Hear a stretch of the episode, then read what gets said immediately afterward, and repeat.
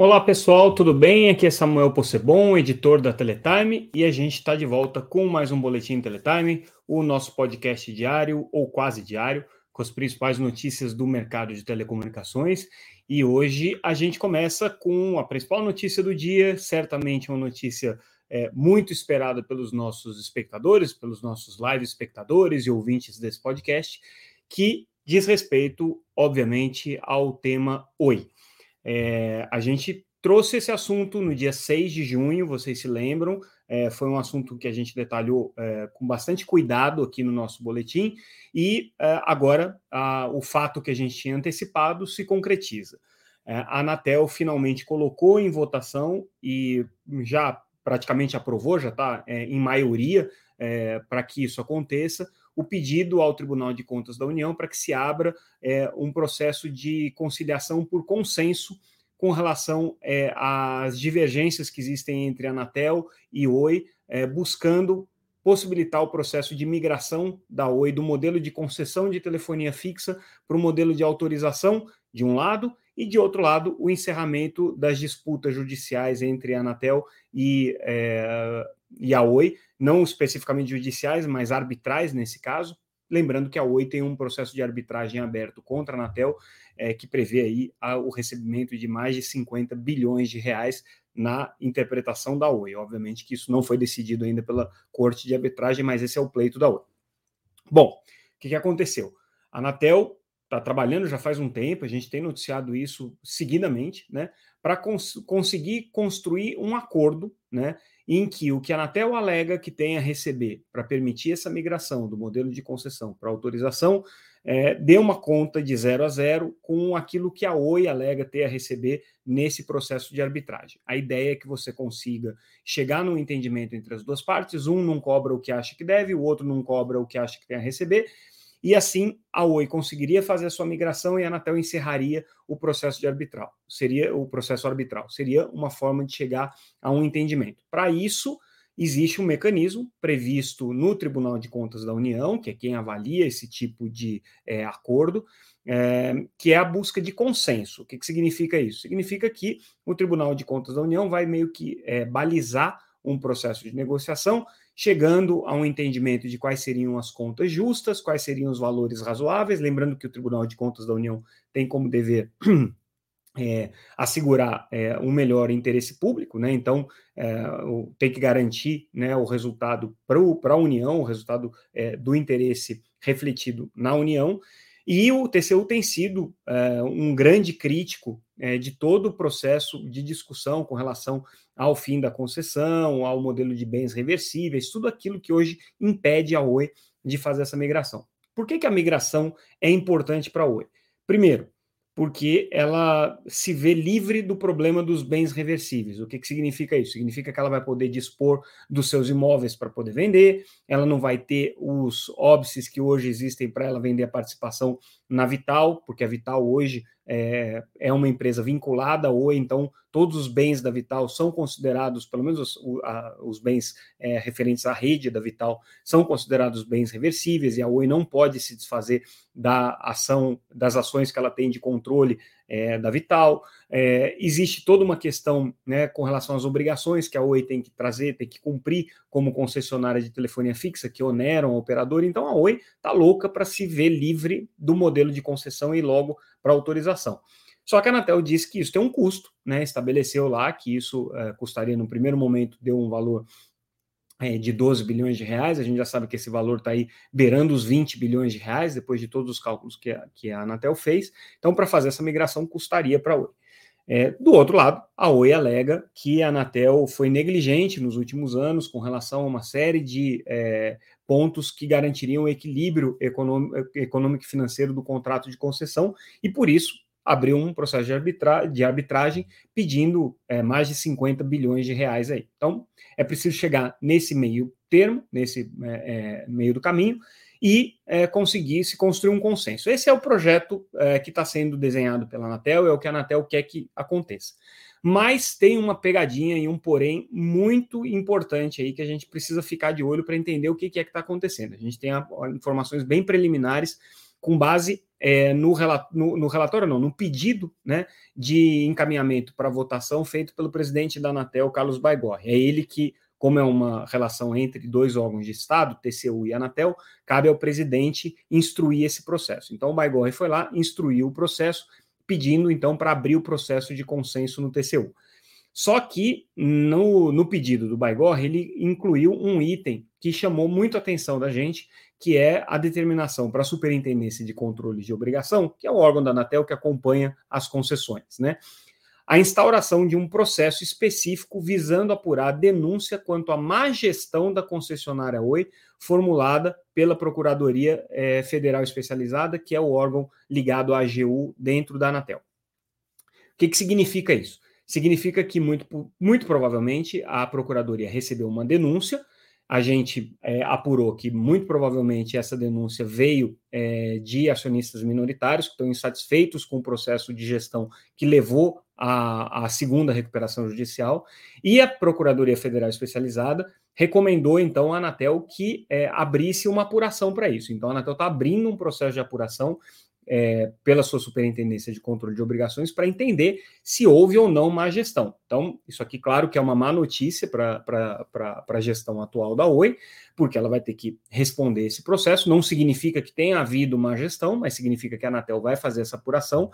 A gente sabe que tem muita insatisfação, principalmente dos acionistas minoritários, que vão ser diluídos e que, é, de alguma maneira, acreditaram né, que a Oi estava saindo de um processo da primeira recuperação judicial mais forte, mais saudável, se viram surpreendidos pela segunda recuperação judicial ou não esperavam que a situação fosse tão crítica como acabou se mostrando na segunda recuperação judicial e mostram muito inconformismo com relação à gestão da companhia. Isso já chegou para a gente, vários comentários aqui durante esse noticiário, é, já chegou para a gente é, em, em, sugestões de pauta. É um tema que, claro, que a gente tem que tomar muito cuidado, porque é, nem tudo que é, se mostra como, como, como equivocado ou como é, é, uma informação é, não precisa que tenha sido trazido pela gestão da Oi, significa necessariamente que houve é, uma má gestão. Agora, a Anatel vai fazer a apuração disso. Essa apuração ela está num contexto mais amplo, que é um contexto do acompanhamento econômico é, que a Anatel já faz da Oi, já está aberto, inclusive está aberto agora com, é, com um, uma atenção especial, né? A Anatel Toda concessionária é acompanhada pela Anatel sempre. Quando a concessionária está numa situação econômica mais crítica, a Anatel sobe o nível de atenção que ela demanda, que ela, que ela impõe sobre essa concessionária. Então a Oi já está no nível mais alto, que é a gente tem tratado disso, é um nível que pode levar, inclusive, a uma intervenção da operadora, caso a Anatel ache, ache que tenha algum comprometimento da prestação de serviço. Também está aberto já um processo de caducidade da concessão, que está meio que em banho-maria ali, mas enfim, a Anatel já abriu esse processo. E aí agora, mais essa novidade, que é, é um pedido de apuração sobre má gestão. Então a gente vai ter que acompanhar para entender exatamente o que, que significa isso. É, como eu disse, já existe maioria no conselho da Anatel para é, aprovação desse, desse encaminhamento ao TCU, para que seja aberto o processo de consenso, e também para o encaminhamento é, à superintendência para ser aberto a apuração com relação à questão de má gestão. A gente só não diz que essa votação está concluída, porque um dos conselheiros, o conselheiro Alexandre Freire, até o fechamento dessa edição, é, aqui na, na noite do dia 19 de junho, ainda não havia votado. A gente apurou junto ao gabinete do conselheiro, que era uma questão só de deslocamento dele, de agenda, mas que ele votaria muito provavelmente na manhã é, é, dessa quarta-feira, dia dessa terça-feira, perdão, dia 20. É, mas o conselheiro Alexandre é um, um, um jurista, é um, um, conselheiro novo na Natal, relativamente novo, ele entrou em novembro, é, e ele tem trazido votos é, com análises muito aprofundadas é, de questões jurídicas. Não me surpreenderia se ele é, resolvesse analisar esse caso com um pouco mais de é, atenção. Mas, ao que tudo indica, pelo que a gente apurou, está tudo combinado entre os conselheiros para que essa matéria seja aprovada e o processo é, seja aberto no TCU, que é necessário para a construção do consenso do qual a gente está falando, e na superintendência para apuração da questão da má gestão. Certamente nessa terça-feira a gente vai ter mais informações sobre isso. Amanhã a gente deve trazer mais detalhes sobre isso aqui no noticiário, inclusive tentando entender exatamente quais são os elementos aí que estão sendo apurados pela Anatel nessa denúncia que foi recebida pela Procuradoria da agência. Então, é um tema super delicado, que óbvio a gente vai ter que tratar com, com bastante é, cuidado, uh, mas uh, é um indicativo aí importante de que uh, a Anatel pode também abrir uma outra frente com relação é, à Oi. Então, como a gente disse, esse processo de construção de um consenso de e, é, busca do entendimento com a Oi é fato, não era invenção da minha cabeça, muito menos é, manipulação do mercado com fins de é, ver o processo, a ver a ação da, da, empresa se valorizar, como teve gente aqui que considerou, até esclareci lá, disse, olha, não tenho ação da Oi, não compro ação da Oi, não recomendo ação da Oi, nem que se compre, nem que se venda, nem que se mantenha, se vocês querem ter ação da Oi, não é problema meu. É, como jornalista, a gente só está aqui para informar. Então, né, é, era a notícia que a gente tinha trazido no dia 6, agora né, a confirmação dessa notícia aí. A gente vai continuar de olho nesse caso, com certeza. E aí, com isso, a gente encerra hoje o tema Oi, tá? Mas tem muita coisa para a gente tratar no noticiário aqui. Espero que vocês continuem acompanhando, porque tem coisa importante aqui. Uma outra questão que está rolando na Anatel e que é super crítica para as operadoras de telecomunicações diz respeito ao modelo de chip neutro. O que, que é o um modelo de chip neutro? Uma empresa chamada Base Telco é, ganhou algumas licitações estaduais para prover é, conectividade em escolas e ela trouxe esse modelo. Ela disse o seguinte: olha, eu vou oferecer chip neutro, significa que eu vou vender um chip que vai funcionar cada hora como operadora e eu vou determinar isso em função do, dos meus sistemas aqui tecnológicos. Só que para isso acontecer, ela precisava contratar, junto às diferentes operadoras de telecomunicações, um negócio chamado perfil elétrico, que nada mais é do que o código que permite que a operadora faça a ativação do SIM card, do chip que vai no celular. As operadoras disseram que não podem é, vender esse perfil elétrico, porque isso não é parte do modelo comercial delas. Elas não vendem isso, teria problemas de segurança, de integração e tudo mais. A Basetel, que foi na Anatel, conseguiu uma cautelar, a Anatel disse que ela tinha que negociar. Negociaram, não deu certo, a Anatel foi lá e abriu um processo de conciliação entre a Basetel, que é os operadores de telecomunicações, e a Basetel desistiu do modelo de chip neutro. Então, basicamente, o que vai acontecer agora é que ela vai receber das operadoras de telecomunicações os chips já ativados, e aí vai ficar aí é, é, é, a, sob a responsabilidade da Anatel apurar ou não se a base telco está fazendo revenda de telecomunicações, que é o que as operadoras alegam que está acontecendo. Mas, de qualquer maneira, parece que esse embrólio entre base telco e operadoras, que é muito importante para a questão de conectividade em escolas, é, principalmente nos estados da Alagoas, Amazonas e, e Bahia, onde houve processo de licitação e que a base telco ganhou, está é, tá encaminhado aí para uma solução que não vai envolver chip neutro, portanto, não tem uma reviravolta no modelo de telecomunicações que esse modelo traria, porque basicamente esse modelo tiraria das operadoras o controle sobre a sua própria rede, é o que elas alegam, né? Mas a Anatel disse: não, peraí, chip neutro realmente não tem como funcionar, ou pelo menos não tem como funcionar a venda de perfil elétrico. Chip neutro teria que ser uma coisa negociada entre todos os setores, teria que ter um, uma coordenação maior para isso se viabilizar. É, essa informação é importante para a gente é, colocar aqui para vocês. A gente também, nesse mês, está comemorando é, um ano de 5G implementado no Brasil, e aí fizemos uma entrevista com o presidente da, executivo da Conexis, Marcos Ferrari. A Conexis é a entidade que representa as operadoras móveis.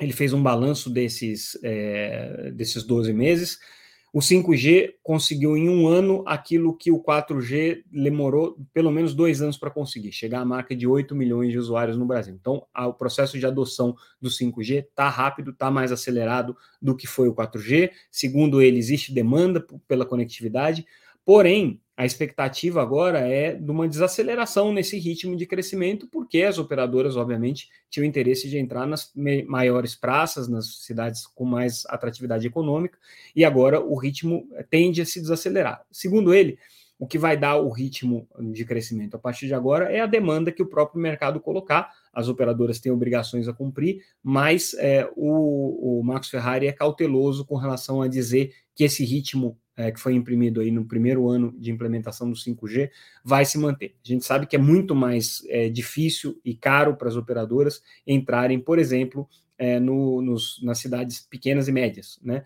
Que já estão liberadas pela Anatel. A gente noticiou isso na semana passada, que a Anatel é, já chegou aí à marca de é, 1 milhão e 600, é, perdão, 1.600 municípios é, liberados para operação com, a, com, a, com o 5G na faixa de 3,5 GHz, é, mas não quer dizer que as operadoras vão entrar. Então, esse assunto aí está começando a ser discutido. É, o conselheiro da Anatel, Alexandre Freire, outra notícia aqui interessante, é, trouxe um voto na semana passada sobre um processo administrativo que envolvia é, a Telefônica, que a gente não vai entrar no mérito, mas que ela descumpriu ali um, algumas obrigações com relação é, à, à, instalação de redes nos postes. O interessante aqui é que ele está propondo um debate sobre é, a metodologia de multas caso o compartilhamento de postes se dê de maneira irregular. Né? E por que, que ele está colocando isso? Porque esse problema dos postes está crescendo, cada vez mais as cidades estão tomadas por redes que estão é, é, sobrecarregando é, os postes, isso causa impacto ambiental, impacto é, na segurança das pessoas, nos trabalhadores que trabalham nas redes. Esse problema está cada vez mais crítico. A Anatel está trabalhando junto com a ANEL num regulamento conjunto para a questão de postes, mas a novidade aqui é que o conselheiro Alexandre está entrando nessa discussão, que até então vinha sendo conduzida pelo conselheiro Moisés Moreira, e agora ele está propondo também uma metodologia de cálculo de multas em função é, de problemas aí no compartilhamento de postes. Então, mais uma variável que se coloca. Interessante, é, outra notícia que a gente traz sobre o mercado de é, 5G, na verdade de 4G, que é a estratégia da Winit. A Winit a gente sabe que está com problemas ali para conseguir aprovar um acordo com o seu principal cliente, que é a Vivo, né? A Anatel está tá com dificuldades é, de conseguir aprovar esse acordo, inclusive quem é o relator da matéria é o conselheiro Alexandre Freire. É, mas na semana passada, é, o ministro é, Juscelino Filho esteve no Maranhão, em algumas cidades em que a Unity está trazendo os primeiros projetos piloto. Esses projetos são em conjunto com a operadora de banda larga via satélite Hughes, e agora eles anunciaram nessa segunda-feira uma parceria efetiva, Unity e Hughes, para é, projetos com é, acionamento de chips pré-pagos né, na rede da Unity, que ela está construindo, né, em localidades rurais. Então, a Unity aí começa a dar esboço de que vai ter uma estratégia independente da aprovação do acordo com a Telefônica. Né? Então, é interessante a gente acompanhar esse movimento aí. Outra notícia que a gente traz hoje é referente ao Congresso. O deputado Lafayette Andrada, é, do Republicano de Minas Gerais, pediu à Comissão de Constituição e Justiça é, da Câmara que é, criasse uma subcomissão especial para tratar de direito digital. O parlamentar, ele é presidente da Frente Parlamentar Digital, ele tem já há muito tempo é, a bandeira de é, levantar a discussão sobre um sistema brasileiro de defesa da liberdade de expressão, né, e combate às práticas ilegais aí na internet. Então ele já trouxe essa proposta e agora ele está criando, está sugerindo né, a criação de uma subcomissão especificamente para tratar é, de recomendações, determinações legislativas e políticas públicas para a regulamentação do ambiente digital. Então, isso aí se insere no debate que a gente já está acompanhando sobre regulação da internet, regulação de plataformas é, e tudo mais que está relacionado a esse tema. Mais um componente para esse debate que é super complexo.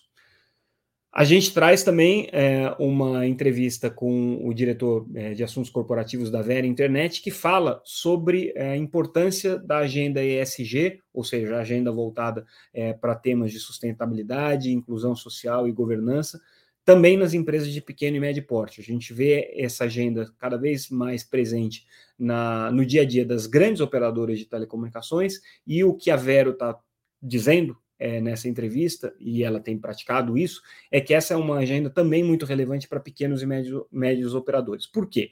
Primeiro, é dizer, né, para fazer é, uma, trazer uma contribuição positiva para a sociedade, o que é o propósito aí de todo mundo que está implementando a agenda SG. Mas ele vê também ganhos econômicos imediatos, então, por exemplo, uma agenda é, sustentável é, para o uso e para o manejo da energia das operadoras de telecomunicações, que são grandes demandadoras de energia, é, traz economia para as empresas. O outro ponto importante é, que ele coloca é que isso também é, fortalece a posição das empresas para uma eventual abertura de capital em bolsa ou eventual realização dos investimentos pelos acionistas é, financeiros de uma empresa. Então, no caso da Vero Internet, é, o acionista financeiro é a Vinci Partners, um fundo é, internacional, e, obviamente, em algum momento eles vão vender a sua participação ou buscar novos sócios, enfim, vão é, realizar o investimento que eles fizeram na Vero.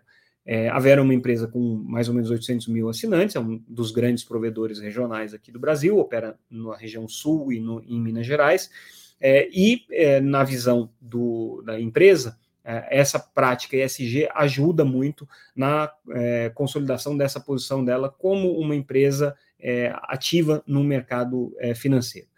Ela tem atuado muito na parte de conectividade em escolas, e vê também a agenda ESG implementada como um caminho importante para conseguir recursos públicos e participar de políticas públicas voltadas para a conectividade. Então, é interessante avaliar a estratégia de um pequeno operador que está trazendo essa agenda ESG para dentro do seu dia a dia. Né? Aí vamos trazer algumas notícias que aconteceram na sexta, que foram destaque na sexta-feira passada, quando a gente não tem esse nosso boletim, é, mas que vale a pena a gente destacar. Uma, é, a Anatel acabou não aprovando o Regulamento Geral de Direitos do Consumidor, que estava sob a relatoria do conselheiro Vicente Aquino, porque o próprio conselheiro sugeriu que fosse aberta um processo de novas diligências à área técnica para apurar especificamente a questão da assimetria regulatória entre pequenos operadores e grandes operadores nessa questão é, do, do, dos direitos do consumidor. O, a preocupação do conselheiro Vicente Aquino é com aquelas operadoras que hoje já estão no limiar de serem consideradas grandes operadoras. Então, é, todo mundo que passar de 5% de market share passa a ser é, operador com poder de mercado significativo.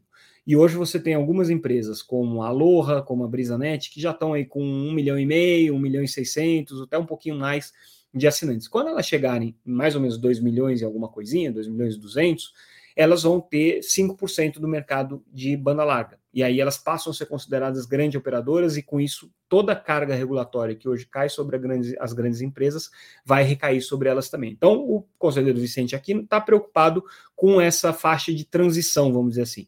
Mas tudo indica que a Anatel vai começar a estudar é, ajustes nesse modelo de assimetrias entre operadores de pequeno porte e operadores de grande porte. Isso é super importante porque porque é, existe uma, uma, uma situação competitiva efetiva em que os pequenos operadores têm ganho é, espaço dos grandes operadores. A gente vê a dificuldade que a própria Oi tem de competir com os pequenos operadores, justamente pelo fato de que ela não é uma considerada uma PPP, uma operadora de pequeno porte, ela tem aí mais de 4 milhões de assinantes, portanto, ela tem mais de 10% de market share e ela é considerada uma grande operadora pela Anatel com toda a carga regulatória.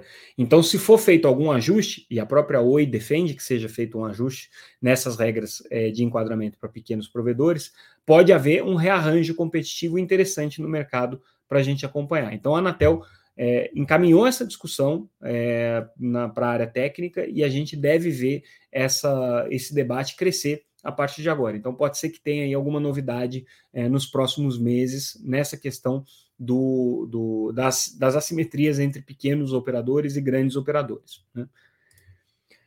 Também notícia na semana passada, o presidente da Claro, José Félix, participando de um evento que aconteceu na quinta-feira, é, trouxe uma, uma discussão é, relevante sobre é, quanto que o modelo que impede que as operadoras de banda larga fixa pratiquem um modelo de franquia de dados tem hoje causado um problema competitivo com as empresas de, de internet. O que, que ele alega? Né? É, que as big techs, a gente já tem tratado isso, precisariam contribuir para o investimento que é feito nas redes de telecomunicações para dar suporte aos serviços de internet que estão sendo distribuídos, a chamada é, fair share, né? ou seja, a partilha justa dos investimentos feitos na rede. Isso é um, um, um tema que está aí é, quicando, todo tempo a gente traz esse assunto, foi pauta do painel Telebrasil Innovation na semana passada. O que o Félix alega é o seguinte: olha, além da questão do fair share, a gente não pode sequer cobrar pela franquia que é vendida para os usuários de banda larga fixa. E por quê? Em 2016, a Anatel, por medida cautelar, proibiu as operadoras de banda larga fixa de imporem um modelo de franquia, que é o que se pratica na banda larga móvel. Banda larga móvel, é, as operadoras vendem pacote de com franquia de 100 GB, pacote com franquia de 400 GB, pacote com franquia de 50 GB, pacote com franquia de 20 GB, e quando termina essa franquia, o cliente é, ou precisa contratar uma franquia adicional, ou ele vai ter a qualidade do seu serviço reduzida. Pois bem, na banda larga fixa isso não é possível. Então a operadora vende o serviço de banda larga e o uso é ilimitado e ele pode gastar quanto ele quiser da capacidade é, da, da, da sua internet. É, o que a Claro alega e outras operadoras alegam também é que esse modelo deveria ser revisto, que é uma forma das operadoras conseguirem cobrar mais dos usuários de banda larga. É super polêmico, super, é, vamos dizer assim, uh, pouco, pouco é, aprazível, né, do ponto de vista do consumidor, ter que pagar se ele assiste muito conteúdo de streaming, ou se ele baixa muito conteúdo na internet, ou se ele é um gamer com conteúdo muito intensivo de rede, é, mas seria a maneira como as operadoras encontrariam aí para poder remunerar o investimento que é feito na rede. Pelo menos essa é a alegação que está sendo trazida aqui pela Claro. Então, esse tema interessante, ele voltou aqui à, à, à agenda e a tendência é que é, também seja um tema recorrente daqui para frente, que as operadoras de telecomunicações definitivamente é, não estão dispostas a continuar bancando o aumento de tráfego com investimentos sem ter nenhum aumento de receita por conta disso. Né? Então elas estão querendo buscar mais receitas e aí o modelo de franquia seria uma alternativa. E aí, para a gente fechar o nosso noticiário, trazendo aí numa matéria da semana passada, a gente está uh, acompanhando na Europa o, o, a escalada da pressão uh, da União Europeia junto aos países membros, no sentido de impor restrições ao uso de equipamentos chineses, especificamente da Huawei e da ZTE. É, na semana passada, o comissário europeu para o mercado interno, Thierry Breton, é, chamou a atenção é, da, do pouco empenho dos países membros em levar adiante essa pauta do que eles chamam do, do 5G Tool, ou seja, o, é, a mala de ferramentas é, do, do, do 5G, né, que seria formas de você garantir é, que os equipamentos utilizados para 5G tivessem níveis de segurança e níveis de governança das empresas que vendem esses equipamentos compatíveis. A notícia que a gente destaca aqui é uma apuração que a gente fez junto a gente que está bem informada nesse assunto, de que pode ser que haja, inclusive, uma movimentação junto à Organização Mundial do Comércio contra é, os fabricantes chineses, especialmente contra a Huawei. Existe um movimento na Europa nesse sentido, é, ainda está sendo construída uma alternativa para se acionar a OMC com relação a isso, mas se isso acontecer, a Huawei certamente vai ter é, um, um, uma, um período de turbulência bem intenso, porque é, isso daí fragiliza muito a possibilidade de que operadoras é, que estão abertas em bolsa adquiram equipamentos é, da fabricante chinesa. Então, existe essa, essa tensão geopolítica. Né? Isso daqui decorre, obviamente, né, de uma pressão do governo norte-americano sobre é, a comunidade europeia. Lembrando que os americanos estão hoje é, dando suporte é, pesado para a atuação da, da, da OTAN na Ucrânia né, inclusive ajudando né, com, financeiramente a Ucrânia a se defender da invasão russa. É, só que isso tem um preço, né? Obviamente ganha o poder de barganha dos norte-americanos junto aos europeus, é, e eles estão botando pressão é, especificamente é, para que os europeus é, tomem iniciativas aí é, no sentido de banir ou pelo menos de criar restrições muito mais severas à presença dos fabricantes chineses em território é, europeu também, como já acontece nos Estados Unidos, como aconteceu na Oceania, na Austrália, Japão, países que também hoje estão impondo restrições muito mais severas com relação aos países, é, é, aos, aos, fornecedores da China. O Brasil tinha uma posição é, nessa linha dos norte-americanos durante o governo Bolsonaro, mas o governo Lula deu uma guinada, inclusive o presidente Lula teve na China, visitou a sede da Huawei e, enfim, tem feito uma política de aproximação é, com, com, com a China nos, no, nesse sentido. Né? Resta saber, obviamente, se houver um escala, um, uma escalada dessa, dessa, dessas restrições na Europa, se o Brasil vai continuar mantendo a mesma posição ou não. Vamos, obviamente, acompanhar esse assunto, porque ele é super relevante para o mercado de telecom. E aí, meu povo, é isso. Tá? É, ah, o que a gente tinha para trazer é, para vocês hoje era isso. Amanhã a gente deve trazer mais detalhes com relação a essa questão da apuração de má gestão na Oi, com certeza. Vamos trazer a conclusão também da votação dessa, desse processo na Anatel e outras notícias relevantes do mercado de telecomunicações. Eu, como sempre, agradeço a audiência de vocês, recomendo que vocês entrem no nosso site www.teletime.com.br, se inscrevam lá para receber a nossa newsletter, divulguem o nosso é, podcast se vocês estão ouvindo nas plataformas de áudio, se vocês estão assistindo no YouTube, no nosso canal Teletime Live, contribuam para a gente é, aumentar a nossa audiência é, e continuem é, nos prestigiando com os comentários de vocês, com a audiência de vocês, enfim, repercutindo é, o, nosso, o nosso boletim, isso é sempre muito importante para nós. Lembrando que esse é um boletim especializado em telecomunicações, a gente trata de todos os temas, não só da Oi, não é um boletim de recomendação financeira, não é um boletim de recomendação de compra de ações e nem a gente está interessado em especular para qualquer lado que seja é, com relação ao mercado de valores imobiliários. Então, a gente cobre o mercado de telecomunicações para o mercado de telecomunicações tentando traduzir um pouquinho desse mundo para aquelas pessoas leigas que acompanham o nosso noticiário. Então, esperamos continuar contando com a audiência de vocês nessas condições. É, espero que vocês é, gostem e apreciem essa proposta que a Teletime tem. Ficamos por aqui. Sigam a gente nas redes sociais, sempre como arroba Teletime News. Amanhã a gente volta. Obrigado pela audiência, pessoal. Tchau, tchau.